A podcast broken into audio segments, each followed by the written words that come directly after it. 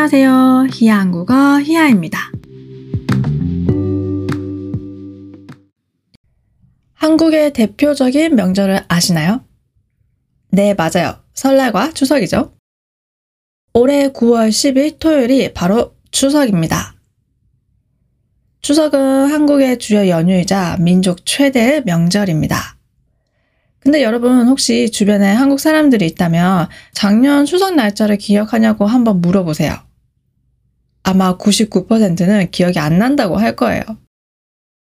왜냐하면 추석은 매년 날짜가 바뀌거든요.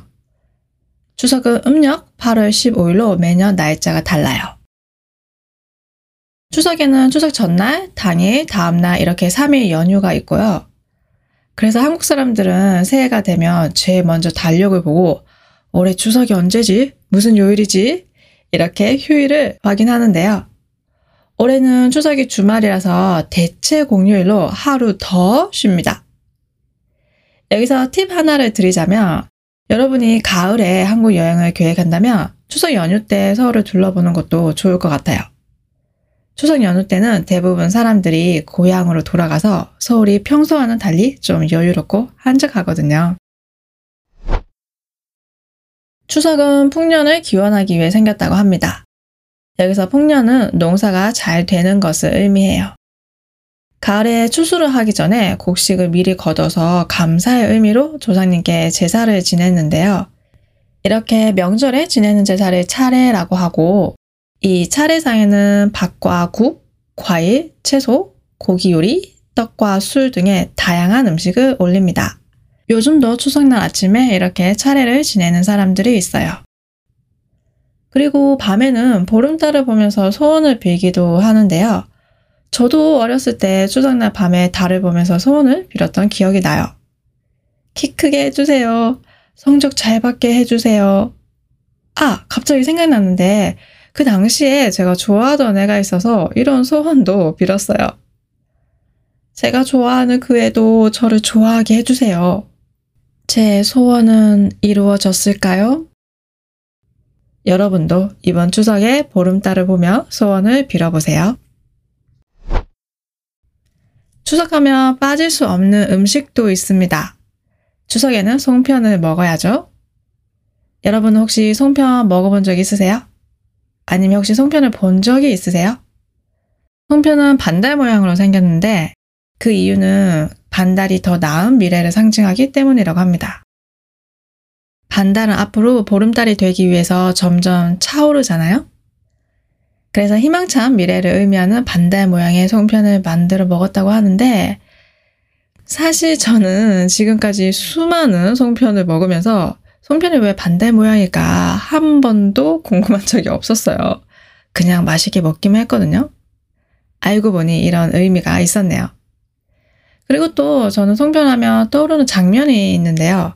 제가 초등학교 때 그때는 추석이 되면 그 전날 할머니 댁에 친척들이 다 모여서 다 같이 송편을 직접 만들어 먹었어요. 근데 저는 반달 말고 뭔가 좀 다른 송편을 만들어 보고 싶은 거예요. 하트 송편도 만들고, 배 모양도 만들고, 별 모양도 만들고, 창의력을 발휘해서 열심히 송편을 만들었던 기억이 나네요. 그리고 할머니께서 항상 이런 말씀을 하셨어요. 송편을 예쁘게 빚으면 예쁜 딸이 나올 거야. 음, 이 말이 사실이라면 나의 미래에 따라 미안하다. 엄마는 똥손이야. 추석은 이렇게 온 가족들이 오랜만에 만나 회포를 풀고 맛있는 음식을 나눠 먹는 날인데 또 한편으로는 다가오는 추석을 앞두고 잔소리들을 걱정해 마음이 무거워지는 사람들도 있습니다. 심지어 이런 잔소리를 듣느니 차라리 혼자 있겠다는 사람들도 있는데요. 명절 잔소리에 대한 괴로운 심경을 반영하듯 이번 추석에도 명절 잔소리 메뉴판이 돌아왔습니다. 이 명절 잔소리 메뉴판은 명절 때마다 인터넷에 돌아다니는 짤인데요. 이 메뉴판에는 잔소리에 걸맞은 가격이 적혀 있습니다. 가격이 비쌀수록 더 듣기 싫은 잔소리겠죠? 우선 가장 저렴한 메뉴는 5만원입니다. 대학은 어디에 지원할 거니? 음, 이 정도는 궁금할 수 있으니까 다음 잔소리로 넘어가겠습니다. 좀 더 비싼 잔소리를 들어볼까요? 이번에 10만원입니다. 너 살 좀 빼야겠다. 음, 이제 슬슬 기분이 나빠지기 시작하죠? 다음은 15만원입니다. 취직은 언제 할 거니? 아, 이거는 진짜 마음에 상처받을 수 있어요. 나도 취업하고 싶은데 못하는 경우가 많잖아요? 자, 이제 점점 매워집니다. 20만원 잔소리. 회사에서 연봉은 얼마 받니? 연봉으로 사람을 판단하기 시작하는 거죠. 다음은 30만 원입니다. 혹시 여러분 어떤 잔소리가 30만 원일 것 같아요? 앞에 잔소리들을 보면 학교 성적, 외모, 회사 얘기였는데 이제 슬슬 결혼 얘기도 나오겠죠? 너 결혼 언제 할 거니? 사실 이건 제일 악명 높은 전형적인 명절 잔소리라고 할 수 있습니다. 이모하고 삼촌이 명절 때 안 오는 이유가 있는 거예요.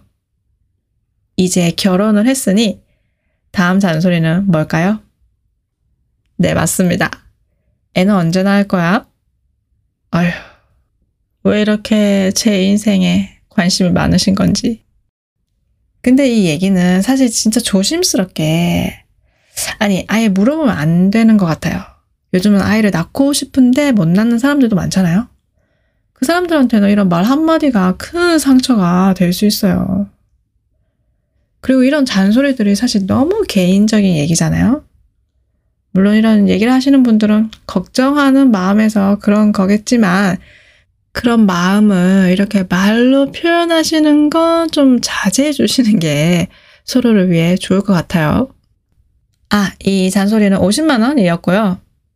여기서 끝이 아닙니다. 하나 더 있어요. 마지막. 너는 여자애가 너는 남자애가 헐 지금이 어느 시대인데 이런 말씀을 하시나요?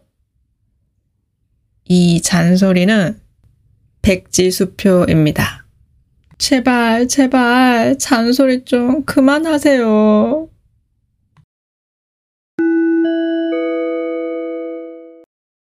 오늘의 표현입니다. 1번, 이자. 이자는 항상 앞뒤에 명사와 함께 쓰이고 그 의미는 이 두 명사의 특징을 동시에 가지고 있다입니다. 추석은 한국의 주요 연휴예요. 그리고 민족 최대의 명절입니다. 이 두 가지의 특징을 한 문장으로 만들면 이렇게 말할 수 있어요. 추석은 한국의 주요 연휴이자 민족 최대의 명절입니다. 또 다른 예로 아이유는 가수이자 배우예요. 꼼꼼한 성격은 저의 장점이자 단점이에요. 그리고 이렇게도 많이 씁니다. 처음이자 마지막으로. 저는 예전에 번지점프를 해본 적이 있는데요. 그때가 처음이었는데 너무 무서워서 아마 앞으로는 절대 하지 않을 것 같아요. 그래서 저는 그때가 처음이자 마지막으로 번지점프를 한 거였어요. 여러분도 이렇게 처음이자 마지막으로 해본 것이 있나요? 2번 거든요. 한국어에는 이유를 나타내는 표현들이 아주 많은데 거든요도 그 중 하나예요. 거든요는 어떤 이유를 얘기할 때 특히 듣는 사람은 모르는 이유를 말할 때 쓸 수 있어요. 누가 저한테 왜 한국어를 가르치냐고 물어보면 저는 이렇게 대답할 거예요. 한국어를 가르치는 게 재미있거든요. 왜? 라는 질문에 그 이유를 얘기하는데 저는 듣는 사람이 그 이유를 모를 거라고 생각하고 있어요. 사실 모르니까 질문을 한 거겠죠?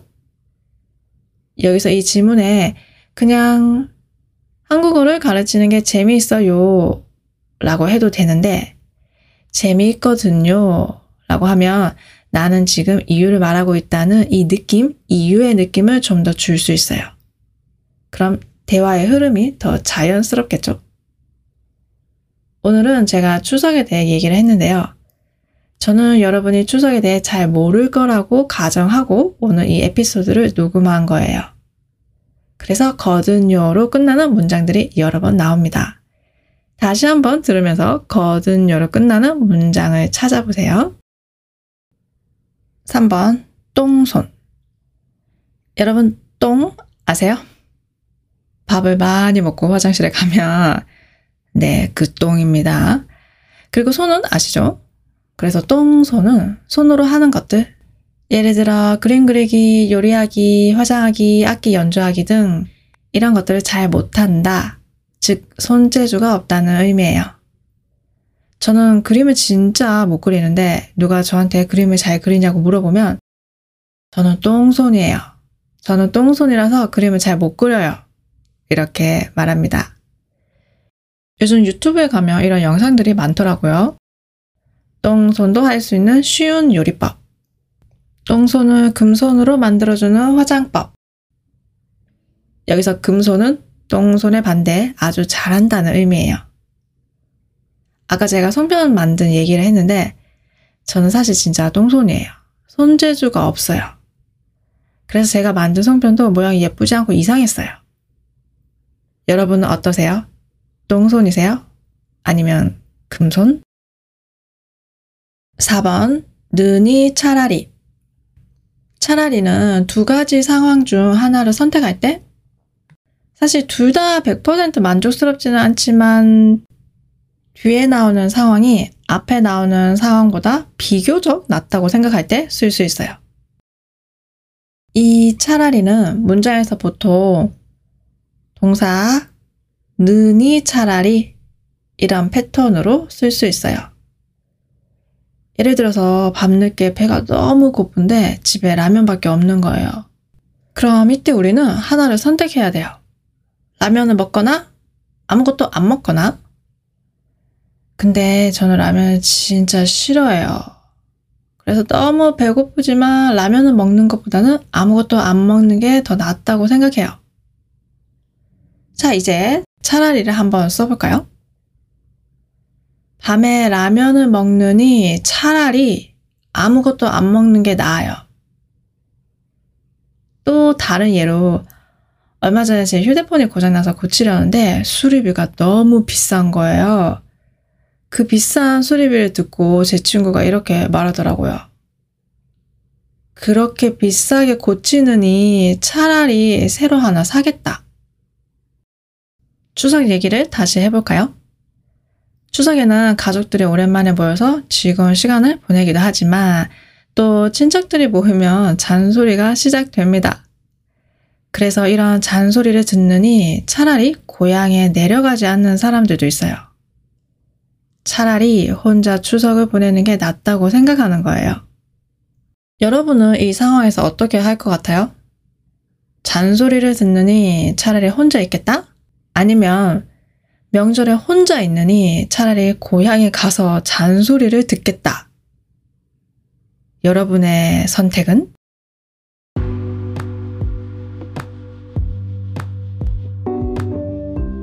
오늘은 추석에 대해 얘기해 봤는데요. 여러분도 보름달처럼 풍성하고 행복한 추석 보내시기 바랍니다. 오늘 에피소드가 좋았다면 좋아요, 구독, 팔로우 꼭 해주시고요. 스크립트가 필요하시면 아래 링크를 꼭 확인해 보세요. 오늘도 들어주셔서 감사합니다. 다음에 또 봐요. 안녕!